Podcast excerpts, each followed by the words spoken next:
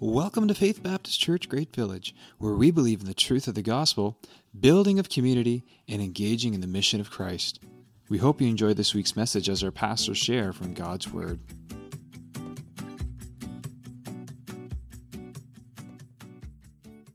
You pray with me? Father in heaven, thank you for your body that you gave, your blood that you shed. Uh, you, you gave it all, and, and Lord, we are not worthy of any of it because we're not worthy of you, but we thank you for your great mercy this day and uh, that, you, uh, that you demonstrate every day of our lives. We thank you for how it is so clear in the cross of our Savior that you love us and um, that your grace is greater than our sin. We thank you for your mercy and for your love for us. And Lord, we pray that you would bless the, the, your word to our hearts today as we as we dig dig into uh, some of the Old Testament scriptures, that you would just give us uh, understanding, that you would illuminate our, our understanding, enlighten our minds, Lord, and quicken our hearts so we can understand and so we can apply uh, your word to our lives. We thank you in Jesus' name. Amen. All right, we are going through the Bible in three years, three year journey through the Bible. And uh, the Bible is a big book and uh, we're uh, mm, September, October, November, December, January. Yeah, so we're not quite six months in, and we are uh, today. We're scheduled to be in the book of Leviticus, as Angela mentioned, and I loved, I loved, I loved, I loved what she said. She said, "It's really difficult, but it has great value to us." I think we would do well to keep those two things in mind this morning as we as we dig in. Um, the first thing I want for us to do, uh, scripture-wise, right now, is to um, get you to turn to the very end of the book of Exodus. Uh, Exodus chapter 40, verse 16 and following. And I want to read there the, the, the, the last um, half chapter of the book of Exodus with you. So, uh, Exodus chapter 40, verse 16 and following says, This Moses did according to all that the Lord commanded him, so he did. In the first month of the second year, on the first day of the month, the tabernacle was erected. Moses erected the tabernacle. He laid its bases, set up its frames, and put in its poles and raised up its pillars. And he spread the tent over the tabernacle and put the covering of the tent over it, as the Lord had commanded Moses. He took the testimony and put it in the ark, and put the poles on the ark, and set the mercy seat above the ark. And he brought the ark into the tabernacle and set up the veil of the screen and screened the ark of the testimony, as the Lord had commanded Moses. He put the table in the tent of meeting on the north side of the tabernacle, outside the veil, and arranged the bread on it before the Lord, as the Lord had commanded Moses.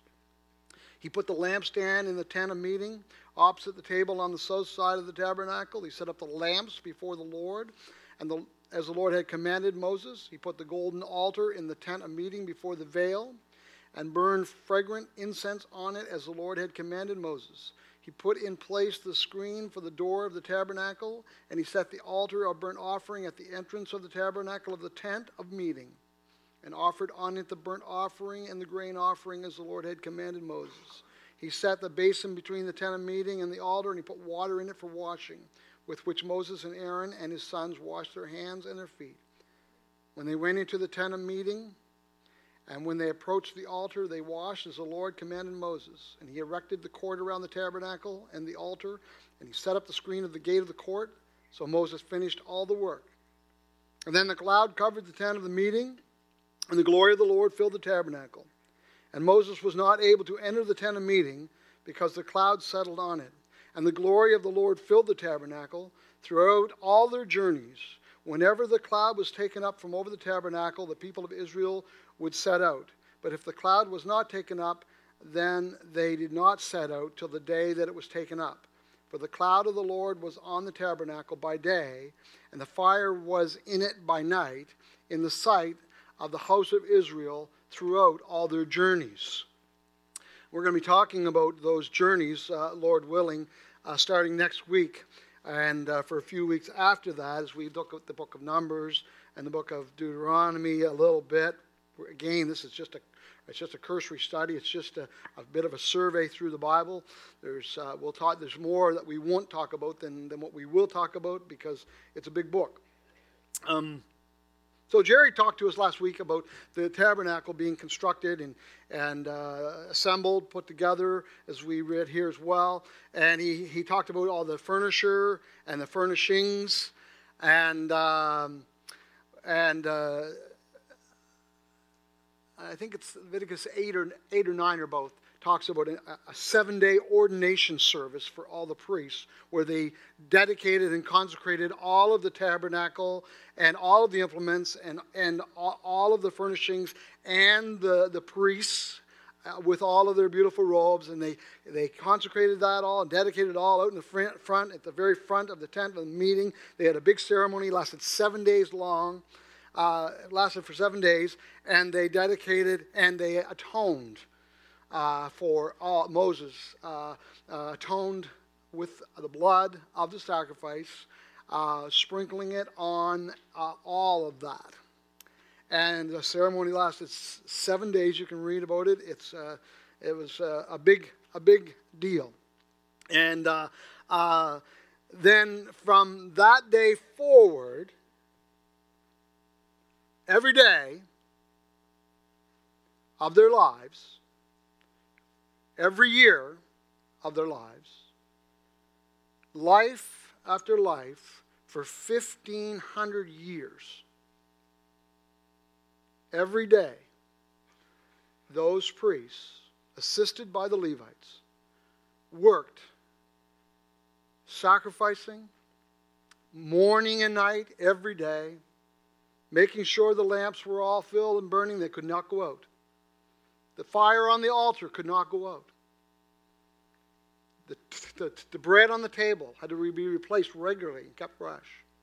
And all those offerings, and all those grain offerings, and all those vow offerings, and all those guilt offerings, and all those sin offerings, and all those free will offerings, all those animal offerings, all those drink offerings, all those food offerings, all those incense offerings, all of it, day after day. And it was more than that. Because when you get into the book of Leviticus, you start reading about all the, law, all the cleanliness laws, all the clean foods and the unclean foods, and all the infectious diseases they had to watch for. And the priests were responsible for all of that with the assistance of the Levites. It was a lot, and it was a lot of work. There was constant activity every day. I don't know if they had jokes back then about priests and Levites working one day a week or not. I'm not sure, but they probably did. That was their worship. Now, what do we do to worship? We get together and sing for 20 minutes on Sunday morning. And we call it worship.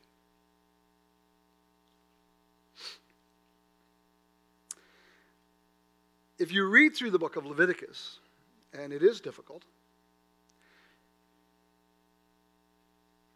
what you're reading is an instruction manual, a detailed instruction manual.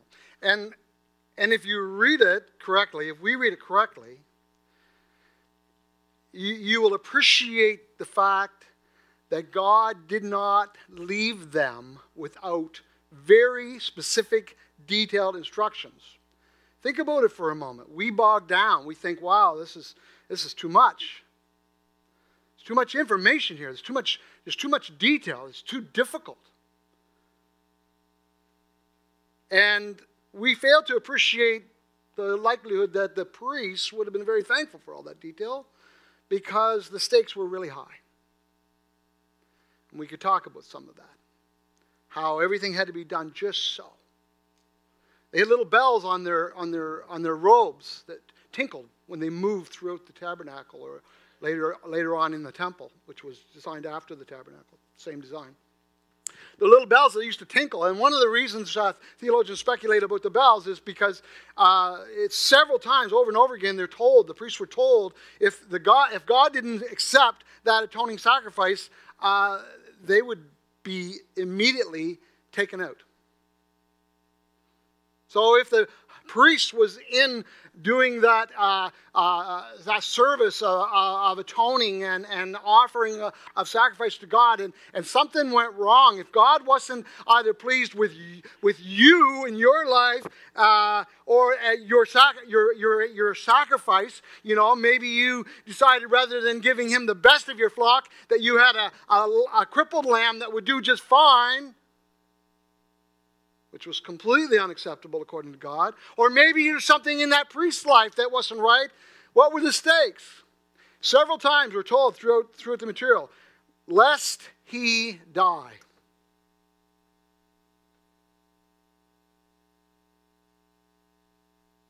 And God doesn't leave that to speculation either, because if you read uh, in Leviticus after we're told all of the instructions about all the offerings and everything that the priests were supposed to make. It says, then it, it says, uh, now Aaron's sons, Nadab and Abihu, took their censers and they offered what the King James calls strange fire what the, uh, some of the other translations have uh, unauthorized fire. What is that? Well, part of the detail of all that material was the incense that they would offer. If you read it, for example, you will see that there was a specific recipe that they had to follow to make the incense that the priests used in the temple, in the tabernacle. They couldn't vary from it. Not only, not only that, but that recipe couldn't be used anywhere else. You couldn't go anywhere else and smell that. The only place you could smell it was in the tabernacle. It was holy unto the Lord for the service of the tabernacle and the ministry of the priests who interceded for the people with God. And that one of the shortest stories in the Bible. It's one of the shortest stories in the Bible. It's only about three verses. It said, and fire came out from the Lord and consumed them. Gone. Both men. That would be one of the hard parts. Why is it there? That's just an example of some of the instruction. The anointing oil had to be just so. It had to be follow this recipe. And you put this on those priests, and you do not put it on your body or anybody else's body, only on the bodies of the priests. Why? God spelled it all out in great, great detail. And considering the stakes were so high, I guess the priests probably were thankful for the detail because they had to get it right. They had to get it right. Stakes were too high.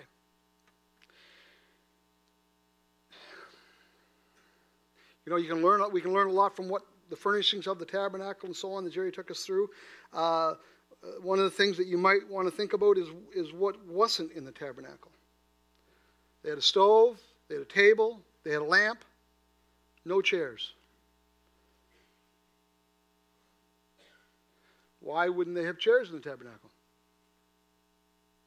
And the simple answer is because they never sat down.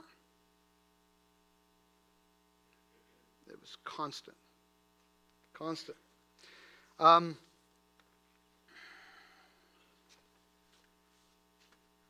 the construction, Jerry talked about it, is a, a, a lot. You know, the entire design and chapter after chapter, all of these details.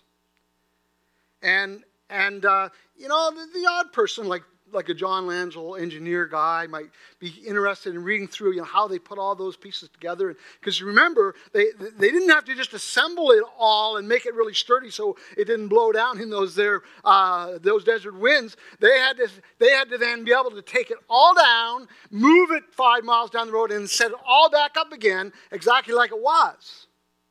Over and over and over again. But most of us, most people, we're not like John, who's curious about how things are made and wonder how did they make that candlestick anyway? You know, like it's kind of a marvel of technology. Most of us just bog down and say, "This is ah, this is just too much. It's too much detail. It's, it's too it's too hard," and and we're put off. Now let's be honest, we're put off by it. I don't have a problem admitting to you that Leviticus has not been my favorite part of the Bible. I've read it. I've even forced myself to read it. But I can't really say as I've enjoyed it a whole lot because I found it too difficult and too much. And on top of all that, on top of all that, we also tend to think it's okay because it's irrelevant anyway. Because we're in the New Testament. Hallelujah! We can forget about that. The only problem is that the New Testament says we can't forget all that. The New Testament says that everything that was written in the Old Testament was written for our instruction. Check it out, 1 Corinthians chapter 10. Paul says it was written for our instruction. Now, I'm checking my own attitude on this because uh, God's been dealing with me on this because I don't tend to think that Leviticus was written for my instruction. I tend to skip those parts of the Bible because they're too much and they're too hard. But God's been dealing with me about that. And so this morning I would like to share some thoughts with you about uh, what, uh, just some of the things that we need to learn from the tabernacle and from the worship of Old Testament Israel. The first thing then is the uh, is uh, uh, the whole the whole system, the whole tabernacle, not just the tabernacle, but the implements, not just that, the, the furnishings and the priests and the offerings and, and all of it, the feasts, the whole thing. I want you to think of two words. I, I want you to think of the word unity and the word uh, complexity. I could say diversity, but I'll say complexity because I think it describes a little bit more what, what I want for us to, to consider this morning. Um,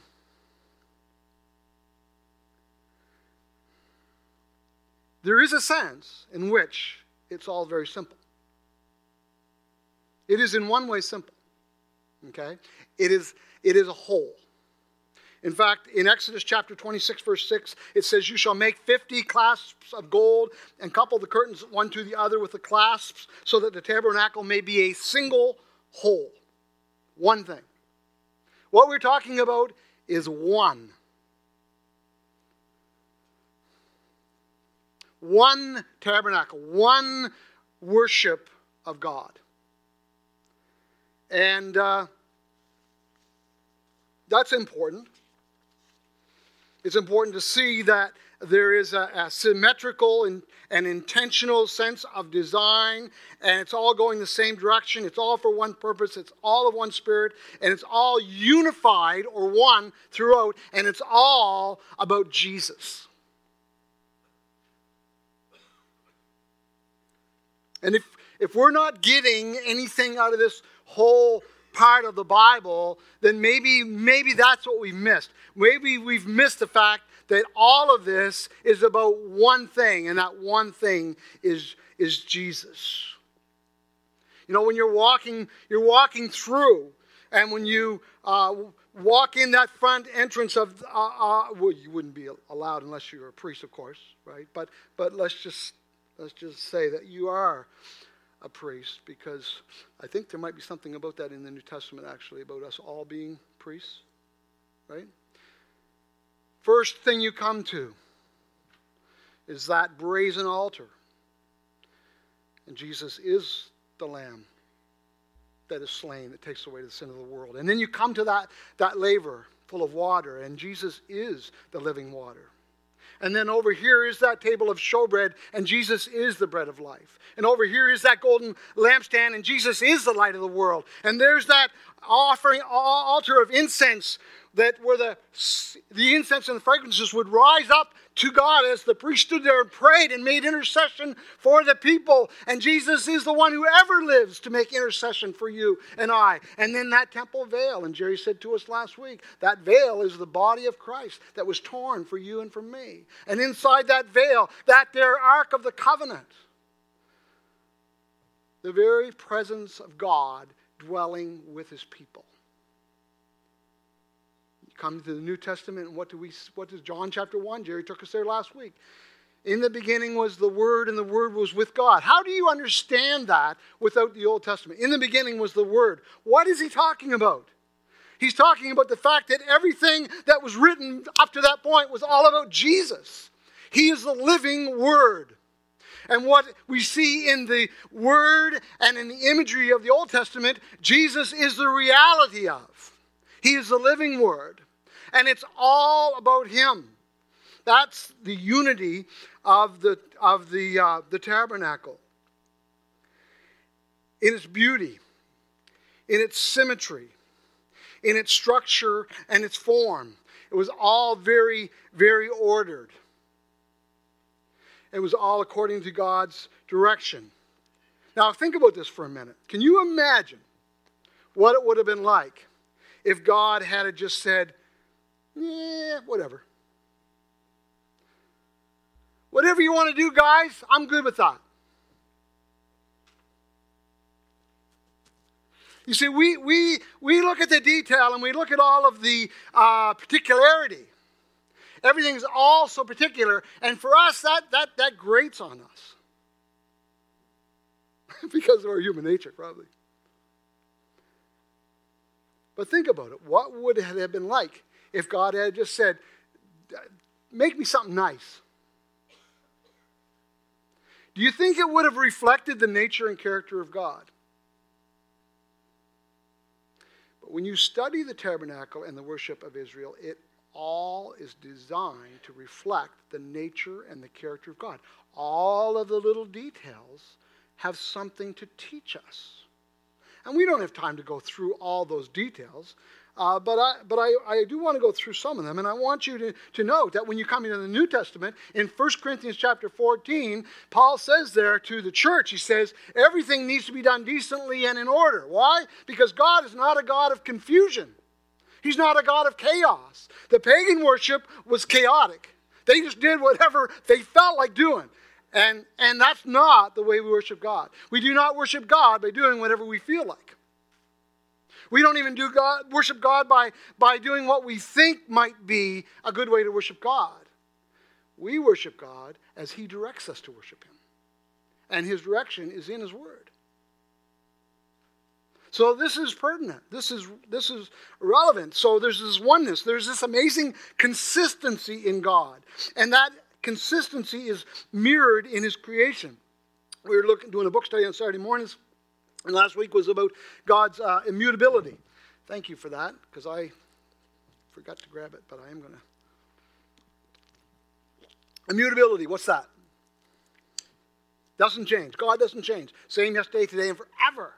I'm the Lord, I change not. There is, that is the epitome of consistency. Is that important? Is consistency important? Aren't you glad, Jeff, that the sun's going to come up tomorrow? Oh, it's gonna. It's coming. Yeah, where would we? Where would our lives be without that kind of consistency? By the way, speaking of that, the temple faced uh, east. The tabernacle faced east, and all of the altars they've excavated. In, when they excavate in uh, in Palestine, uh, they have no problem telling the Jewish altars from the pagan altars because all of the of the Jewish altars all face east. Consistency. Some things do not change. And the things that do not change are the things that are directly connected with God. The things that are directly connected with us, they all change. But God doesn't change. And you can be thankful uh, for that. So, so um, I don't want to bog down here, but there's this, this amazing uh, consistency uh, that we see here. So there's a oneness. You didn't have to wonder, gee, what? I wonder what suit the priest is going to wear tomorrow. He wore the same thing every day. Every day. He had one suit. Why would God do that? Is God against variety? No. But God is for consistency, and he, he, he is making a point. Some things stay the same. Aren't you glad that the gospel of Jesus Christ doesn't change? Aren't you, glad, aren't you glad that the gospel of Jesus is as relevant today as it was 2,000 years ago? Because your situation is, in many ways, very, very, very, very different than somebody living 2,000 years ago. They didn't even have running water. Well, some of them did, but anyways. But but but the gospel hasn't changed, and so these things are important. Um, so whether we're talking about the recipe for the anointing oil, or or the or the fragrance, or the the procedure for all the offerings and so on. Um, oh, let me see. Um, I have this uh, Psalm 133 up. Um, Psalm 133. The Psalms are, are amazing how they tie into um, the worship, uh, Old Testament worship of Israel as it's laid out in the tabernacle and the temple. Uh, behold, behold how good and pleasant it is when brothers dwell in unity. It's like the precious oil on the head running down the beard, on the beard of Aaron, running down on the collar of his robes. Why would that be beautiful? Why would that be described as such a, a beautiful thing? Well, it's, it's imagery, right?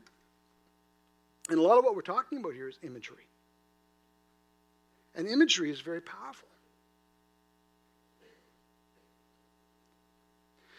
Imagery is a very powerful way to communicate. Um, the finest olive oil, particular spices and fragrances. And here, the writer of Psalm of the Psalms, the writer of this Psalm, Psalm 133, picks up on that and talks and compares it or uses it as an image of what? Unity. Anointing oil, a specific recipe of anointing oil, not just oil, not just plain oil, but a special anointing oil running down Aaron's beard all over his collar. Warm, smooth, frictionless. That's what we, one of the things we use oil for, right? It, it smooths out all those friction points. I'm sure that, that the writer of Psalm 133 didn't know anything about combustible engines. But did you know that a combustible engine will not run without oil? It would just burn up like some of our relationships burn up. The imagery is powerful and it's important. Um,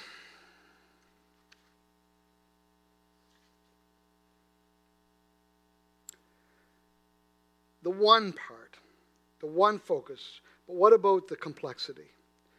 I want to say this to you. I want to say that God, God is one. The Old Testament makes that point over and over again. We are to worship one God, one Lord, one faith.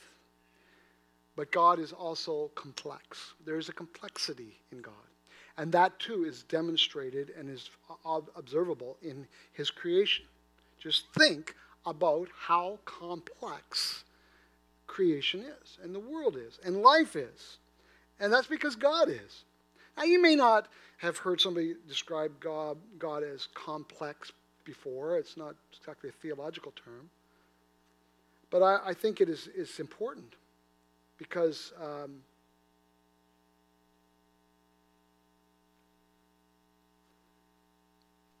life is complex. And our worship is complex.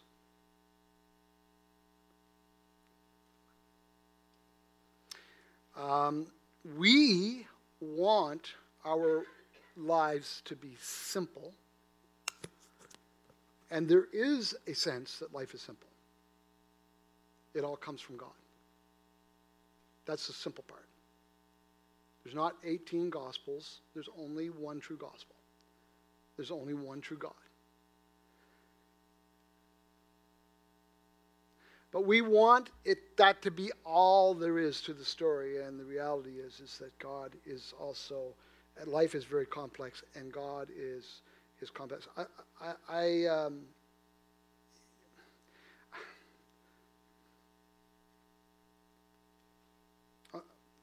and again, I'm, I'm I'm working some of these things through in my own heart and my own mind as we're you know reading through the Bible together, but. We want our worship to be simple. We want our worship to be this simple that God just tell us that you love us and give us what we want. We associate worship with freedom. But how do we understand freedom? Is it the freedom to do what we want? Hardly. Do we believe in boundaries? Are there boundaries? Are there boundaries in our worship? Or can I just do anything I want? Can I worship God any way that I want? And the answer biblically is absolutely not. See, here's part of the thing is that it is idolatry to worship any other God than the one true God. But it is also idolatrous to worship the one true God in any way that is not in keeping with the ways that he says he should be worshiped. You follow me on that? Because I think that that is important. Um, all of the stuff about the tabernacle uh, uh, and the, the uh, Levitical uh, priesthood and the laws, um, the uh, worship worship uh, laws and regulations of Israel are um, a, a, a lot to take in. But I believe that there is a reason why they're there for you and me. Um, I want to take you to Luke 24. I, I, we've, you know, we did a study through Luke not too many years ago, but Luke 24, uh, verses 25 27, it says, uh, Jesus, this is Jesus speaking to his disciples after his resurrection. After his death, after his resurrection, he says to them, when he appeared to them on the road to Emmaus, he says, O foolish ones and slow of heart to believe all that the prophets have spoken. Was it not necessary that the Christ should suffer these things and enter into his glory? And then, beginning with Moses, notice, right? Beginning with Moses, who wrote the material that we're reading and studying? Moses. Okay? We believe them to be divinely inspired, but Moses was the, the human author. And beginning with Moses and all the prophets, he interpreted to them in all the scriptures the things concerning himself. See, I'm not just making this stuff up. When I say to you that everything in that tabernacle was Jesus, that's not some fanciful thing that I come up with. That's what Jesus told his disciples. Uh, later on in the same chapter, verses 44 and 45, says, Then he said to them, These are the words I, I spoke to you while I was still with you, that everything written about me in the law of Moses and the prophets and the Psalms must be fulfilled. Then he opened their minds to understand the scriptures, and he said to them, Thus it is written that the Christ should suffer and on the third day rise from the dead, and that repentance for the forgiveness of sins should be proclaimed in his name to all nations, beginning from Jerusalem. And you are witnesses of th- these things. How do we know? How did they know that Jesus of Nazareth was the one and only, that he was the real, the real Son of God, the, the real Messiah? How do they know that he was Messiah? He did miracles, but that's not that didn't confirm his, his identity as the Son of, of God because there were other people doing miracles as well. The best biblical answer to that question is, is that he fulfilled everything in the Old Testament. He fulfilled it all. Why? Because it's all about him. He's the living word. Remember the reason that God gave us the scripture so that we might, he might reveal himself to us so that we can know him. Right? uh, so in the Old Testament, there's a lot of imagery. You're in the uh, Exodus out of Egypt, you have the Passover. The Passover lamb. So there's powerful imagery there related directly to the Lord's table. Uh, then the manna in the wilderness, right? Imagery again. And the rock at Horeb, 1 Corinthians chapter 10, the rock was Christ, Paul said. So this is how the New Testament views the Old Testament and how, the, how Jesus, our Lord, viewed the Old Testament and how he taught his apostles to view the Old Testament. And that's how we need to view the Old Testament. The gospel of Jesus is all there in the tabernacle.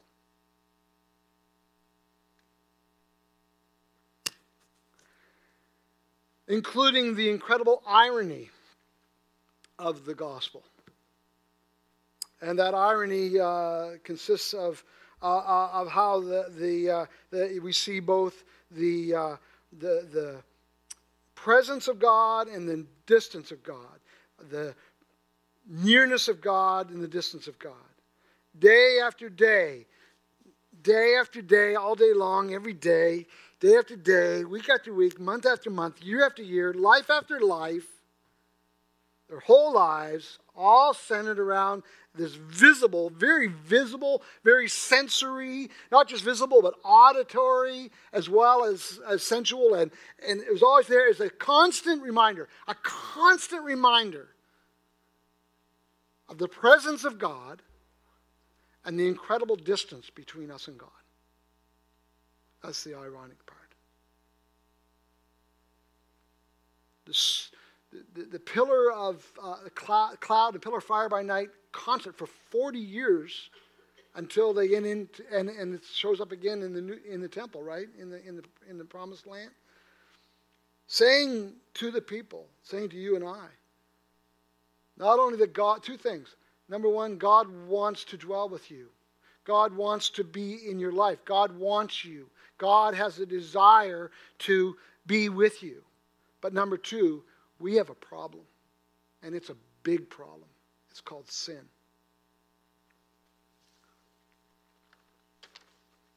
Think about how beautiful this place was. They, they say that if you melted down the menorah, that's the, the golden candlestick, if you were to melt it down today, if you had it to melt down, and you melt it down, it'd be worth a million bucks. And that's just one piece. The lid, the cover of the, of the ark was solid gold. They even took gold and they hammered out the gold into hammered it out and, and cut it into threads and they weaved it into all the fabric. Imagine you've got this robe on you and it's got gold woven all through it. You know, you'd say you look like a million bucks. Imagine how beautiful this all was. And, and then it wasn't just, and it was the, all the, the clothing and all the furniture and all the wall hangings and all the everything. It was just, it was all of the, um, the uh, special uh, artwork. And imagine what would go through the mind of the average person or priest, either one, who would be staring at that, at that all the time as the blood ran down it. Even their clothing. This year, seven day ordination service. It's like you get a brand new car. They say you get a brand new car, go in the house, get a hammer, take it out, go bang on the on the on the roof of your car, right? And then you don't have to worry about any dings after that, right?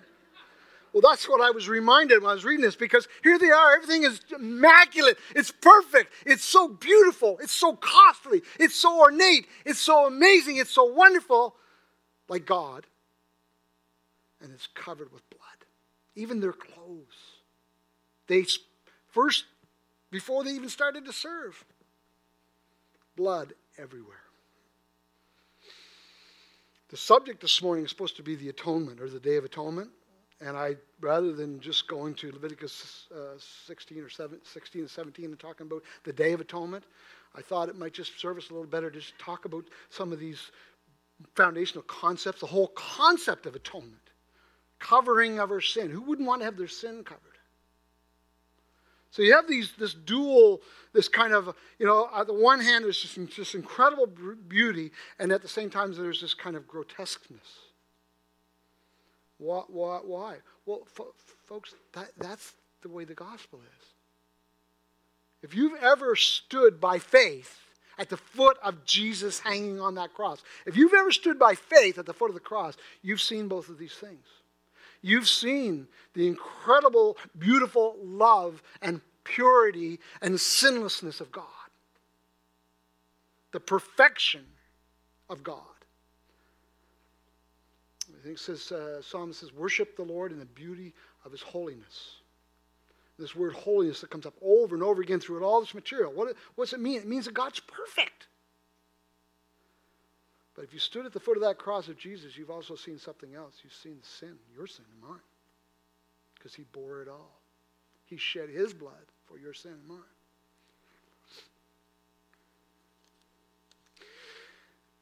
What was in the ark of the, the inside the holy place? What was inside the ark? Jerry mentioned this last week. The commandments.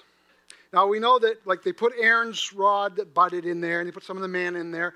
But but right from the get go, when they were told to, to, when Moses was told to build the ark, he, he was told it was called the Ark of the Covenant or the Ark of the Testimony because that's where they put the commandments of God. Now think about this for a moment, okay? How relevant is this? Think about this. We live in a day and age when people a lot of people feel, and I'm talking believers, I'm talking people in the church, feel. Sometimes we get this idea that we can worship God without obeying God. But in the Old Testament tabernacle, it was clear, clear, clear, clear, clear that you can't do that. It doesn't work that way. That God would call that an abomination. So, like what I said before about how we would, we just, we just, just we want it to be simple. We just want to worship God. Leave me alone. I'm worshiping God. Are you obeying God? Because if you're not obeying God, you're not worshiping Him. You know, we think worship is 20 minutes of music, half an hour of music. If it's really good, an hour of music. You know, April, when you were up here and making that announcement about us helping our young people get to a conference where they can hear about Jesus and have their lives changed? If we're willing to pull in put it in our pockets and pull out some, some of our, our money, that's all worship. And you're sitting there going, Well, I don't know how much how much I can spare. Well, are you going to do it as an act of worship? Because that's how God wants us to live. That's one of the things about all, all of this is it was it was so it permeated everything, every aspect of, of their lives. It was all worship. I um,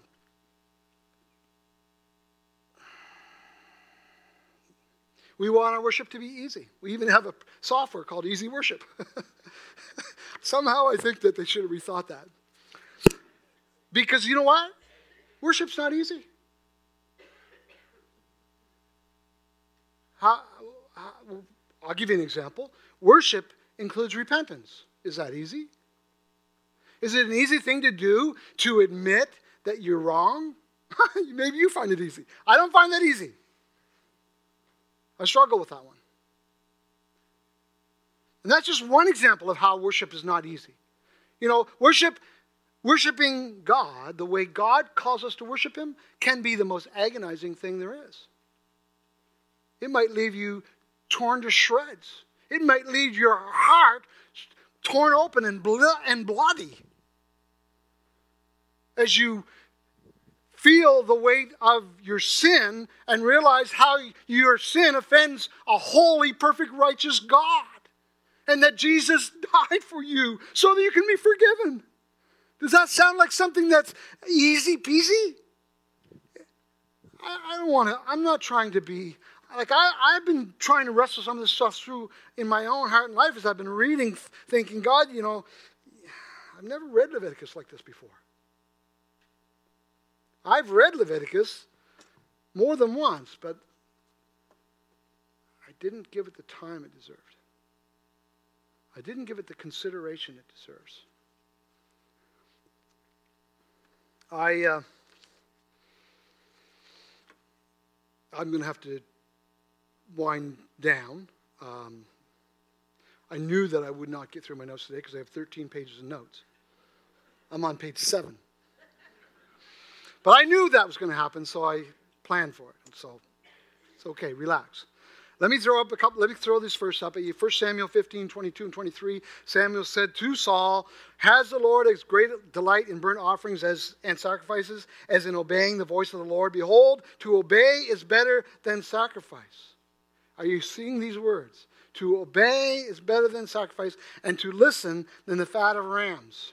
There's a lot you can read about the fat of, of rams in Leviticus. Okay? It was part of their sacrifice. They had it all lined out.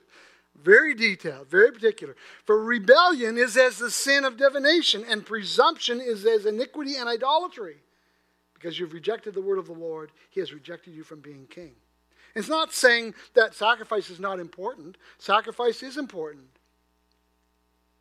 The offerings that they did are important. Offerings are important. What you give is important. If you think of if you think of the sacrifices as offerings, because, because they were, you understand that everything they sacrificed pretty much was food. I can never understand the grain offerings because we talk about the atonement and, and it says, the, the, I've given you the blood to make atonement for your souls, cover your sin.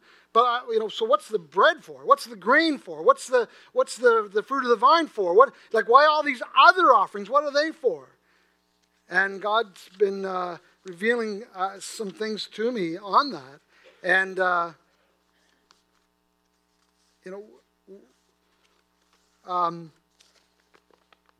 it's kind of been been a huge blessing.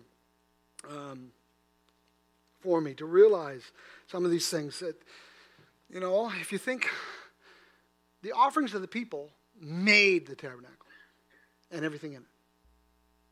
And the offerings of the people sustained the tabernacle completely. Even the whole priesthood, their living, everything. And all of the sacrifices came from the people. It was all offerings, right? So we look at it and we think animals, we don't think food. They thought food. Even the grain, they were giving their bread, they were giving their livelihood. Now, do you think that they were doing that because God is hungry? No, we know better than that, right? So what, what, so what was that all about anyway? Well, there was the, the atonement part, but what about all the other things? And uh, well, what about you? What about when, when you give? Except for Sean, who still has his 50 bucks.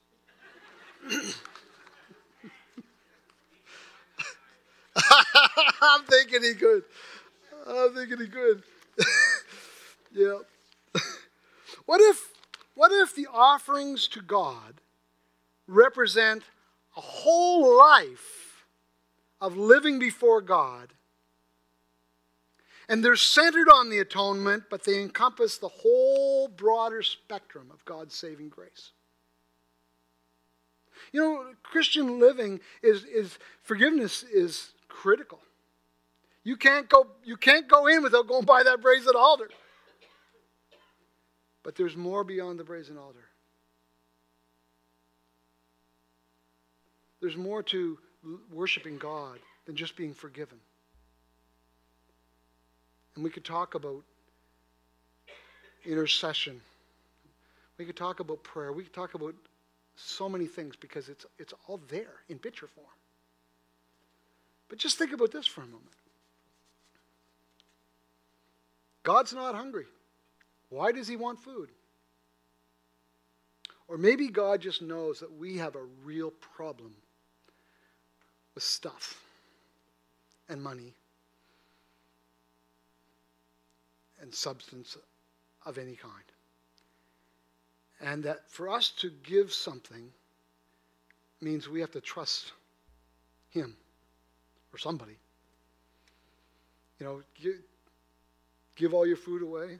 Uh, I, am gonna I'm gonna finish. Uh, I'm gonna try to finish with this. I'm gonna skip over some stuff here, and I want you to turn to John. Um, in the New Testament, John chapter um, 4. And here's a simple question for you, okay? Before, you, before we look at John 4, here's a simple question. if God did not want to include all the details in the book of Leviticus that are there, why did he include them? And of course, you know the answer because he wanted them all there. Which tells me something. Even though my heart doesn't like to admit it, that the difficult parts and the complicated parts are there to teach me something. And if I will be willing to dig it out, there's incredible blessing in the, the imagery of Christ that's there. John chapter 4, verse 20 to 26. Jesus, you know the context. Jesus having a, a conversation with the woman at the well in Samaria, the Samaritan woman at the well in um, Sychar. and they, and this is we're, we're jumping into the conversation, but I want to just pick up on some one thing that Jesus says here. Okay, he says uh, she says to him at one point in John chapter four verse twenty, "Our fathers worshipped on this mountain."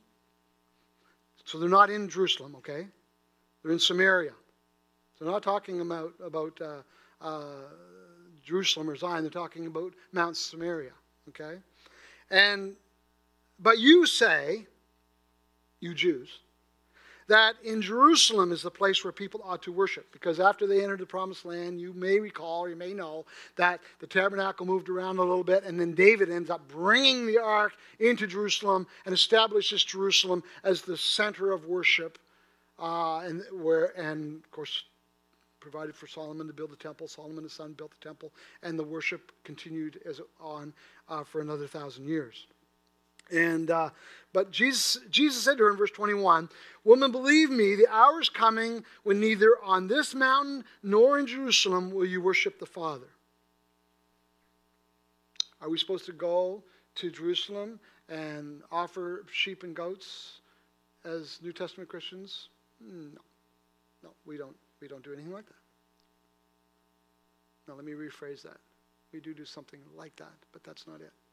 Um, Verse 22, this is, this is uh, the phrase You worship what you do not know. Now, I've read that many times. I've read that many, many times because I'm a New Testament guy. I love the New Testament. Love it, love it, love it, love it. But I never noticed that statement quite the way I noticed it this week. Jesus said to that Samaritan woman, You worship what you do not know. We worship what we know, meaning we Jews. We worship what we know, for salvation is from the Jews. What was the tabernacle all about? It's the gospel. It's all about salvation, it's all about Jesus. But the hour is coming, and now is here, when true worshipers will worship the Father in spirit and in truth, for the Father is seeking such people to worship Him.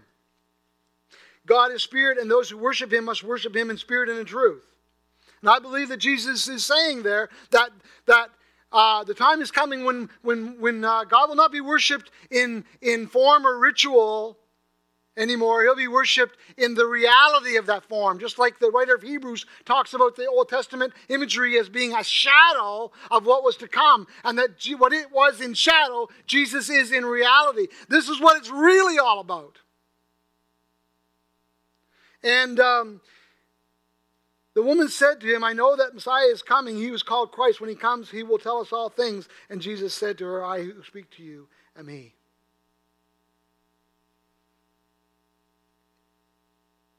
He could have said, I am the tabernacle.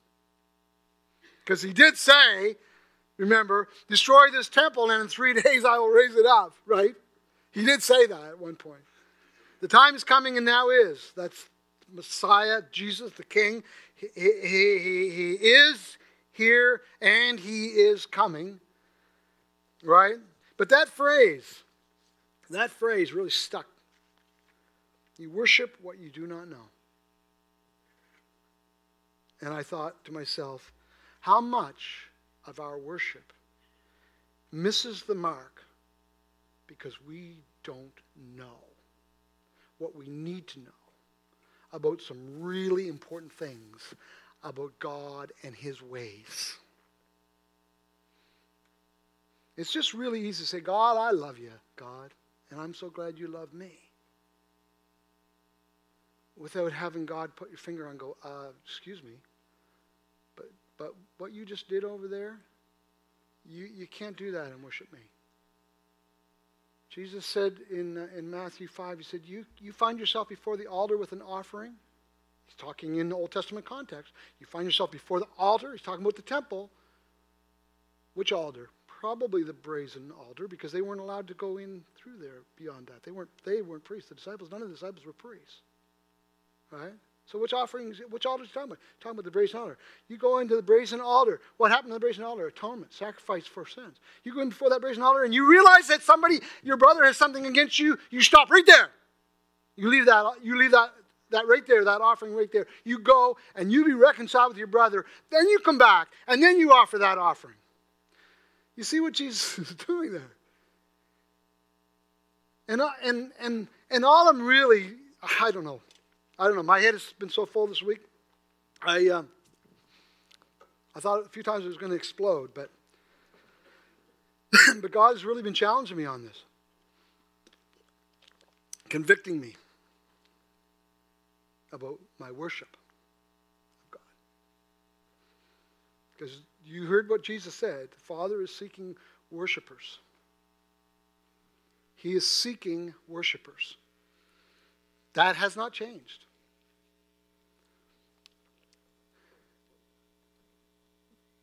But it's not just a matter of who we worship, it's also a matter of how.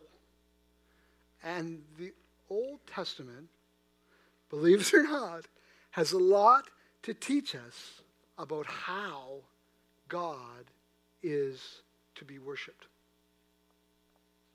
That's really what it's all about. And so I would counsel all of us Take another read through. Some of it you will not understand. Some of it will sound seem arbitrary. Some of the cleanliness laws seem arbitrary. Then again, some of them make a lot of sense. And if you were to uh, go back into that day, um, you know, before there was even such a thing, before they even discovered germs, and even even discovered germs, and God gave them a whole section of the manual telling them how to deal with infectious diseases. Fascinating, eh? But then you get into the whole cleansing of the lepers and all that. And you come in the New Testament. Why don't you stand with me? Come in the New Testament, and Jesus heals the leper. And we go, wow, isn't that wonderful? Jesus healed the leper. Without taking the time to read through I think it's two or three chapters in Leviticus. It's all about how the priests were to deal with leprosy and the process involved before they proclaimed somebody to be clean. Fascinating, fascinating stuff. I'll say one more thing. We always read these things like Joe Jew. The problem with that is the New Testament says you're a priest. So maybe we need to go back and read through all these things again and not read them as if we are Joe Jew, but read them as if we were a royal priesthood and see what all we can learn about what it means to worship God and live for Jesus as a royal uh, priesthood. Um, I'm going to stop, but I, I, I'm going to pray. Will you pray with me?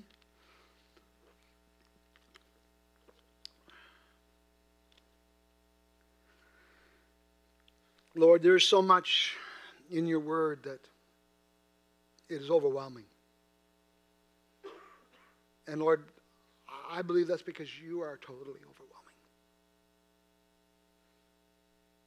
There is so much simplicity in the gospel of Jesus that even a child can understand it. And at the same time, it's deeper than the deepest sea.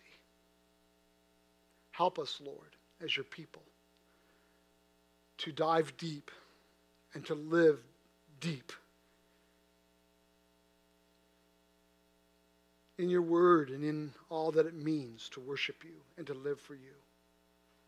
In every single area of our lives, Lord, help us to worship you and you alone in the ways that you deserve to be worshiped. Lord, I thank you for the atoning blood of the sacrifice of your Son, Jesus Christ, my Savior, on that cross. And I thank you that it makes a way. Jesus said, I am the way. No one comes to the Father but by me. I thank you, Lord, that you've made that way, Jesus. I thank you, Lord, that when we walk through that gate, that gate of salvation, that narrow, narrow gate, that it opens up into the broadest and most wonderful of places, living in your will. Help us to, to learn these things and to learn them well and help us to live out of them. We pray in Jesus' name. Amen.